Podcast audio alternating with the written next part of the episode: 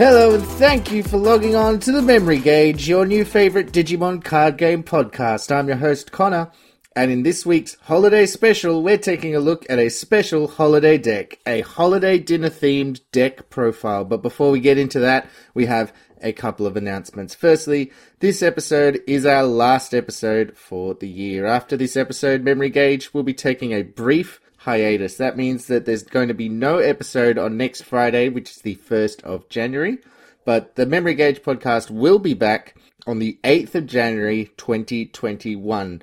We've got a lot of great stuff planned for the new year, and I'm very excited about what's going to come. I'm not just excited about the new sets and the new cards, but I'm really, really excited about all the new content that Memory Gauge is going to be bringing you in twenty twenty-one. It's a little too early to say exactly what I'm planning. There's a lot of logistics that's still got to be worked out. I'm not locked in one hundred percent on what I'm going to be doing, but if even half of what I have planned comes to pass, I think it's going to be a very cool year. And finally, as of the publishing of this episode, the Memory Gauge has just hit a milestone. We've just hit one thousand total downloads of the podcast. That's far better than I ever imagined that this would do, and I just wanted to take a second to thank all of our listeners for your support. Every single one of you is appreciated. We've got a great community in the Digimon card game, and I can't wait to see where we're going in the future. So I just wanted to say really sincerely, thank you so, so much. I really appreciate it. Let's get into the episode.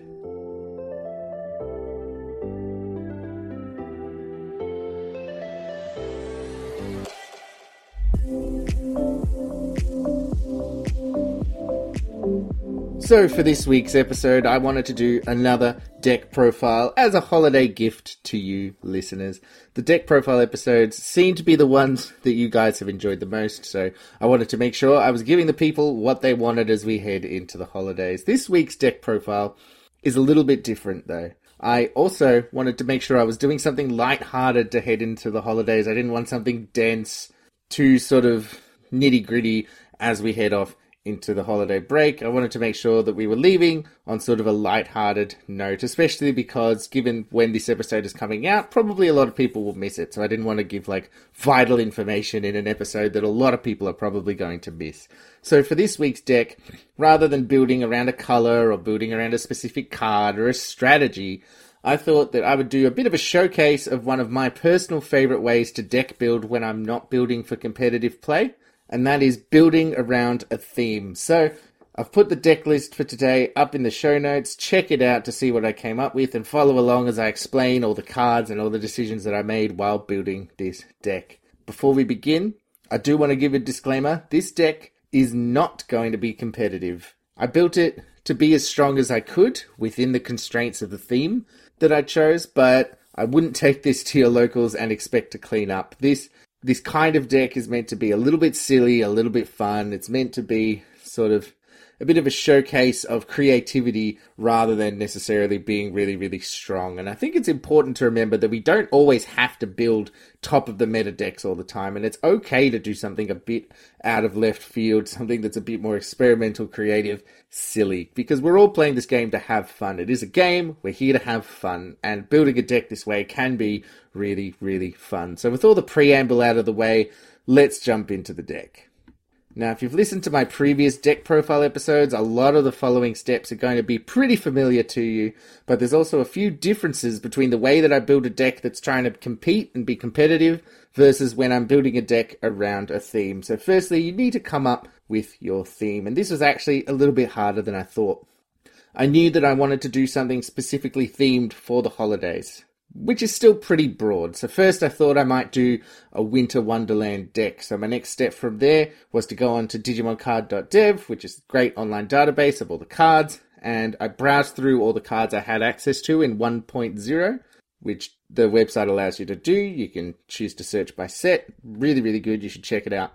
And when I'm deck building like this, what I like to do is set the website to browse in deck building mode. So then when I see a card that I think I might want to include, I click it, it automatically puts it into the deck, and then when I'm done, I've got all the cards I thought I might want to include already there in the deck. I don't have to remember, I don't have to write anything down, I can just click as I go, be like, yep, I want that one.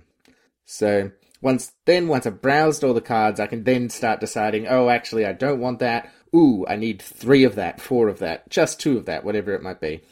So I put all the cards from one point oh that I thought fit with a Winter Wonderland theme into one deck, and unfortunately it turned out to not be enough cards. There were some really great cards. Frigimon was like the key card of the deck because it's like a snowman theme. There was Dolphmon, there was the starter deck Metal Garurumon standing on that really cool snowy plateau, there was Plesiomon, they were all the kind of Arctic feel, and they really fit, but then a lot of the other cards felt like a bit of a stretch, and I really wanted the theme of the deck to come across strongly, to be unmistakable, and with the cards currently available at one point oh, unfortunately, I didn't really feel that I could get the Winter Wonderland theme across. So I had to put that idea on a shelf, although I wouldn't be surprised if it manifested eventually, and I had to come up with something else. So I knew that I wanted a holiday theme, so I started listing all the things that I think of when I think about the holidays, when I think about this time of year. Winter, couldn't do it. There weren't enough cards to support that theme. But how about the things that we do at the holidays? Many of us get together with our family and friends and loved ones, and we eat and we have big meals. I know that personally in my family, we get together, we have a big Christmas Eve dinner. Could I possibly build a holiday dinner deck? Well, if you read the episode title, you'd probably know that I could. Um, so when I thought about holiday dinners, mostly what I thought about was the food. I thought about turkey and roast chicken and all that traditional kind of foods, and there's often vegetable-based side dishes as well, which, as a vegetarian, really appealed to me. So I decided to see if I could build a deck, holiday dinner-themed, and I would build it using only bird and vegetable-themed Digimon. And that was how I was going to tie into the theme of the Christ- of the holiday dinner with the turkey, the chicken, and the vegetables. So when building a competitive deck, your win condition will guide your deck building. What cards can I include that will get me to that win condition? What cards will stop my opponent's win condition? What cards can delay or defeat the strategy that my deck is weak against? Now, when you're building a theme deck, it's a little bit simpler. You just have to think to start off with, what cards do I have access to that fit with the deck's theme? So I decided to be pretty strict. I would only allow plant-based and bird-based Digimon because looking through digimon card dot dev, I had enough to support the theme. There weren't all the strongest cards, but I had enough to do it. Options and tamers had to fit with the theme as well, if at all possible. And finally, after looking at the cards I had available, I decided to try to stick to red and green. Most of the Digimon that I could use according to my sort of personal set restrictions were already in those colours, and they are traditional Christmas colours. You see them a lot at the holiday time, so it just made sense. So, now that we know the restrictions, let's take a look at the final deck list. And if you haven't already, I encourage you to open it up, take a look, see what cards are in there, and follow along as I explain why I chose what I chose to put in. Firstly, the Digi-Eggs. Now, given that the deck is split fairly evenly between green and red, I sort of hemmed and hawed about which Digi-Eggs to include, but after I did a few test draws using digimon card dot dev, I found that the final Digimon mix that I had gave me pretty even access to red and green level threes in my opening hands, so I decided it was safe to include both green and red Digi-Eggs. So first I included three copies of Tanemon. It's a vegetable, and there is a cooked piece of meat in the artwork, so that was like a flavour win for the theme, but it also gives a plus two thousand D P boost as an inheritable effect, so long as I have Digivolved that turn. And I knew that in this deck I was going to be attacking pretty often, because the deck doesn't really have strong combo finishes or anything like that, so the extra D P seemed like a nice addition as well. And then secondly, we went for two copies of Yokomon. Flavorfully, Yokomon looks like a vegetable and it digivolves into Biyomon, a bird. So again, that was a double win. And then Yokomon gives plus one thousand D P as an inheritable effect when the Digimon is attacking another Digimon. And again, since I was planning to attack quickly, attack often, this seemed like a good effect. I went with two Yokomon versus three Tanemon because after putting together the list, green seemed to be my primary colour, so I wanted slightly more access to the Tanemon than I did the Yokomon. This was really my first experiment with a hybrid deck as well. I thought this was a good place to try it out because since the deck wasn't meant to be competitive anyway, since it was meant to be a bit silly, it kind of freed me of the pressure of, oh my god, I've got to get this right because I take this to my locals and I lose, then, ah, oh, terrible. I'll feel so embarrassed. But building a deck this way as a theme deck kind of took a lot of the pressure off making it really, really good. And it just let me play around with the idea of putting two colours into one deck. Now we get to the Digimon, and as I said in the deck building with limitations episode, when you're building a deck under a set of constraints, whether those constraints are I only have access to a limited number of physical cards, or I can only use cards that fit my theme, I find that it's important not to hinder yourself further by building your deck in an inconsistent fashion. So I made sure to build my deck to fit the standard curve of level threes to level sixes. So this means that even though our deck is silly and a bit weak, it should at least play fairly consistently. I find that building a deck around a theme is fun, but if it's totally unplayable every hand you pick up, then the fun is quickly going to disappear. You're never actually going to play the deck. Besides, I kind of enjoy the challenge of trying to make a themed deck as strong as I possibly can, because it would be too easy to just include one of every card that fits the theme and then call it a day. The challenge of actually trying to make it a playable deck that might get off an occasional win is really appealing to me. So, the deck is playing fourteen level threes, ten level fours, nine level fives, and six level sixes. I wanted to include a lot of Digimon for a couple of reasons. One, the deck can only really win if it's allowed to attack a lot, so it needs access to a lot of Digimon. And the second reason is that the theme is really carried by the Digimon cards in this deck, and a big part of the fun of theme decks is assembling a board state that represents the theme. That means that you're going to want to make sure that you're drawing cards that fit your theme so that you can sort of put your theme on display and say, hey, I've made this silly deck, it's set to this theme, look at my board state, it reflects that theme. So now let's go over what the actual Digimon were that I included, starting at level threes. First, I included three copies of Mushroomon. It fits with the food theme because it's a mushroom, and it's a cheap level three to play outright. It only costs two memory, and it has a lot of D P for a level three. After I assembled all the cards in one point oh that fit my theme, it became time to try to bring the theme together into a cohesive strategy. And looking at all the cards that fit my theme, I asked myself, is there any strategy or gameplay plan looking at all these cards? Is there anything that's leaping out of me? And I noticed that a lot of the lower level Digimon that I was allowed to play were cheap to play outright, and that means that I can flood the board, get in lots of attacks, have a bit of a rush strategy. And now that I knew my strategy, I'm able to kind of start making cuts. So Mushroomon made the grade because it only costs two to play, it has four thousand D P, and that is pretty good for a level three, so it fits with my low to the ground rush kind of strategy. Next up, four copies of Palmon. Palmon's effect lets me search up a level four from the top three cards of my deck. I'm not playing a lot of level fours, so this makes sure I'm getting access to them. It helps me get up those Digivolution chains a little bit quicker, and I also appreciated that Palmon doesn't specify a specific colour of Digimon on the card, unlike a lot of these cards, so I could use it to grab a green level four or a red level four, and that let me have a bit more consistency in the two-colour strategy. It meant that I was getting a bit more access to the actual colour Digimon that I needed. So I really appreciated that as well. Next, we have two copies of Muchomon. Muchomon is a three-cost vanilla that is a Digimon that has no effects. Level three, that costs one to Digivolve, so pretty bad for a level three, but it has five thousand D P. I appreciated that high D P level on a level three. There were maybe some other cards that I could have replaced this with. I could have put in more promo Biyomon, for instance. But when I first thought of the idea for this deck, Muchomon was the first card I pictured, literally. So I felt that I kind of had to include it. And sometimes making these choices for flavor reasons or just because you like a card is okay. And that's why I like theme decks, because they allow you a lot more leeway to make card choices just because you like the card rather than because it's the optimal card to play. And then next up, as I said, we've got just two copies of the promo Biyomon. Now this Biyomon costs three to play, zero to Digivolve, and it has two thousand D P. But the main reason we're playing it is it gives a great inheritable effect that says when this Digimon destroys an opponent's Digimon in battle and survives, draw one. And again, I'm being aggressive, I'm attacking a lot, so this effect will probably happen a bit more often than it might in another deck. And with the two-colour strategy, seeing lots of cards is important for consistency, so this was a good include. And finally, three copies of the starter deck Biyomon, because this is a vanilla level three, it costs just two to play, and it's a staple in any aggressive deck when you want to get lots of Digimon out onto the field.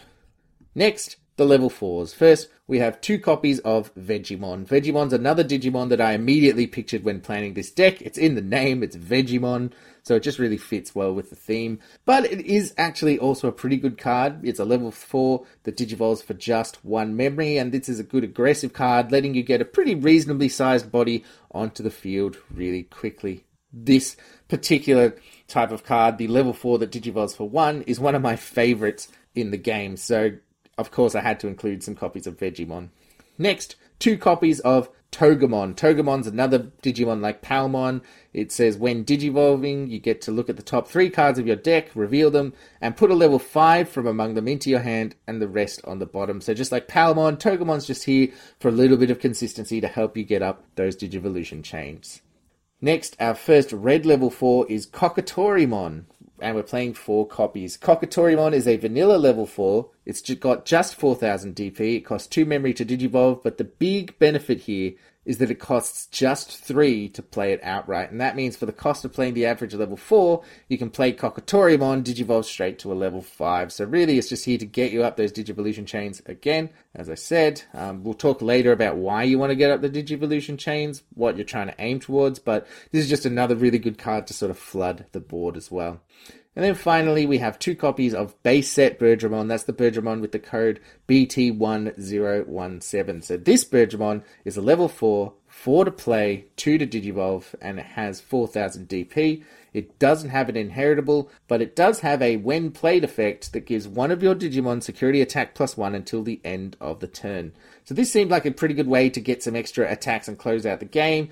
It just means that I had to figure out a way to have the memory to play this and attack on the same turn, which was a little bit difficult, but I think I came up with a solution. And that brings us to our level fives, and the reason that I included two copies of Digitamamon, because Digitamamon is a memory borrower, which is kind of the community term for this particular cycle of Digimon. There's one in each colour, and it has the following stats and effects. It is a level five, costs six to play, costs three to digivolve, seven thousand D P, no inheritable effect, and a main effect that reads, when attacking, get plus three memory. At the end of your turn, lose three memory. So you attack with Digitamamon, you get an extra three memory to play with, but then at the end of your turn, you do have to give three memory to your opponent once the turn has switched over. One of my favourite ways to play these is you play it, you attack, and you follow up with a huge play that then sets the memory gauge to nine or ten on your opponent's side, and then they barely get any extra memory from the borrower. So you've got to play a big, big Digimon and maybe a couple of other things, and little downside to it, or not as much downside as there could be. Um, now, before we point it out, before we move it on, yes, Digitamamon is an egg, and it has reptilian legs. It's not a bird, it's not a vegetable, but eggs are still a foodstuff, so I felt that this fit within the dinner theme. Next, one copy of Yagamon. Yagamon costs seven to play, three to digivolve. It has seven thousand D P. It has no inheritable, but it does have a main effect that reads, when attacking, reveal the top three cards of your deck. You may digivolve into a level six green Digimon from among them without paying its cost. Put the rest on the bottom of your deck in any order. So this is another way to kind of get up the digivolution chain, which is nice. It won't often hit, unfortunately, but the times that it does, it will feel great. I figured this would not be very consistent, so I only included one, but it's still a nice effect, and it just kind of fills out the level five, so I thought it was worth an include. Next up, three Cherrymon. So this is a level five, it costs eight to play, two to digivolve, seven thousand D P, but it has blocker. It's really important in pretty much every deck to have blockers to stop attacks, and of the options I had, I felt that Cherrymon was the best fit for my theme, because Cherrymon at least kind of has a food in its name, unlike Woodmon and completely unlike uh, Cordramon from Red. So Cherrymon is our blocker, and finally our red level five. We're playing just one red level five. Three copies of base set Garudamon. That's B T one zero two two. Garudamon costs seven to play, three to digivolve. It has seven thousand D P, and it has piercing, which means that when it destroys an opponent's Digimon because of battle, it also performs any security checks that it usually would. And it also has an inheritable effect that reads, your turn, if this Digimon is blocked, draw one. So this is really great because if you can get this effect, it turns your attacks into a win-win situation. Otherwise, either you take out a security or an opponent's Digimon, or you get blocked and you get to draw a card. So this is a pretty strong Digimon. This is one of the reasons you're trying to get up that Digivolution chain, and I'm really, really glad that it fit in our theme because I don't often get to use this Garudamon, and this was a place where I could make it fit. And then lastly, we're playing two level sixes. Firstly, we're playing four copies of Rosemon, which I pictured as the centerpiece of our holiday dinner table. Rosemon costs twelve to play, three to digivolve, it's got eleven thousand D P, and it reads, opponent's turn. When one of your opponent's Digimon attacks a player, if this Digimon is suspended, suspend one of your opponent's Digimon. So this is a really great offensive defensive effect, sorry, because it basically halves the number of attacks that your opponents can make, because every time they're swinging to attack, they also need to suspend something else. And it also lets you suspend their blockers when they attack you. They attack you with something, you choose to suspend their blocker, and it opens them up for a counter attack. And then finally, two copies of Phoenixmon. And Phoenixmon is just a big vanilla level six in red. ten to play, two to digivolve. It has twelve thousand D P. That's a lot of D P. And Phoenixmon is here just to be kind of a big beater, which comes in handy a lot more often than you might think. Sometimes you just need a lot of power on the board, and that's where Phoenixmon shines. And also remember that because we're only playing one red level five, the Garudamon, Phoenixmon is, if you've digivolved it, will always have that if this is blocked, draw plus one effect. So really making it a pretty strong Digimon to start swinging in with. That brings us to the end of the Digimon. We're going to talk about the Tamers. There are no Tamers in this deck. This is kind of a thematic decision because none of the Tamers or their effects felt very fitting for the deck. So I elected to go without it. And I kind of thought about including the Mimi, but in two colors, her effect, I thought, just wouldn't come up enough to really be worth it. So I decided just not to play any of the Tamers. And this was also okay because we didn't. I felt we didn't really need Memory Tamers because the deck is generally so low to the ground anyway that you just don't suffer as much from being memory choked as maybe other decks do. And then lastly, the option cards. We're playing nine total option cards.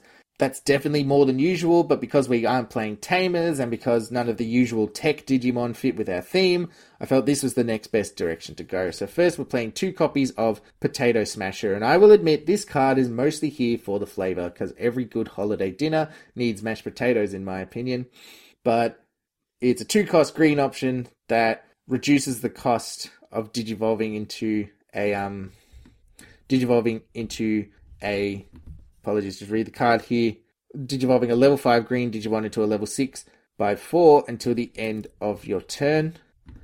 Uh, and so that means that you get to digivolve into your Rosemon for two memory instead of three, because you have to remember that although the option card makes the digivolve cost cheaper by four, it still costs you memory to play the card. So it still costs you two memory to play the card, but that extra one memory can sometimes still be relevant. It can be the difference between digivolving and then losing the turn, and digivolving and getting to attack. So I thought that it was kind of a reasonably good effect. And of course, mashed potatoes had to be on the dinner table. Next, three copies of Shadow Wing.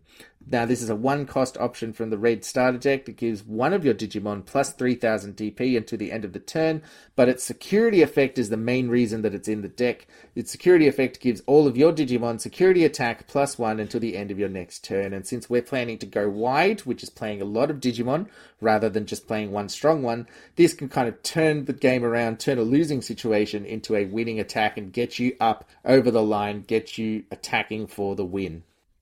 Next, two copies of Starlight Explosion. This two-cost option gives all of your security Digimon plus seven thousand D P until the end of your next turn. This deters your opponent from attacking, since it all but guarantees that they will lose their Digimon if they do, and really causes your opponent to have to really think about whether it's worth it to attack you, and sometimes it can deter them from attacking you and kind of save you for another turn, which is really good.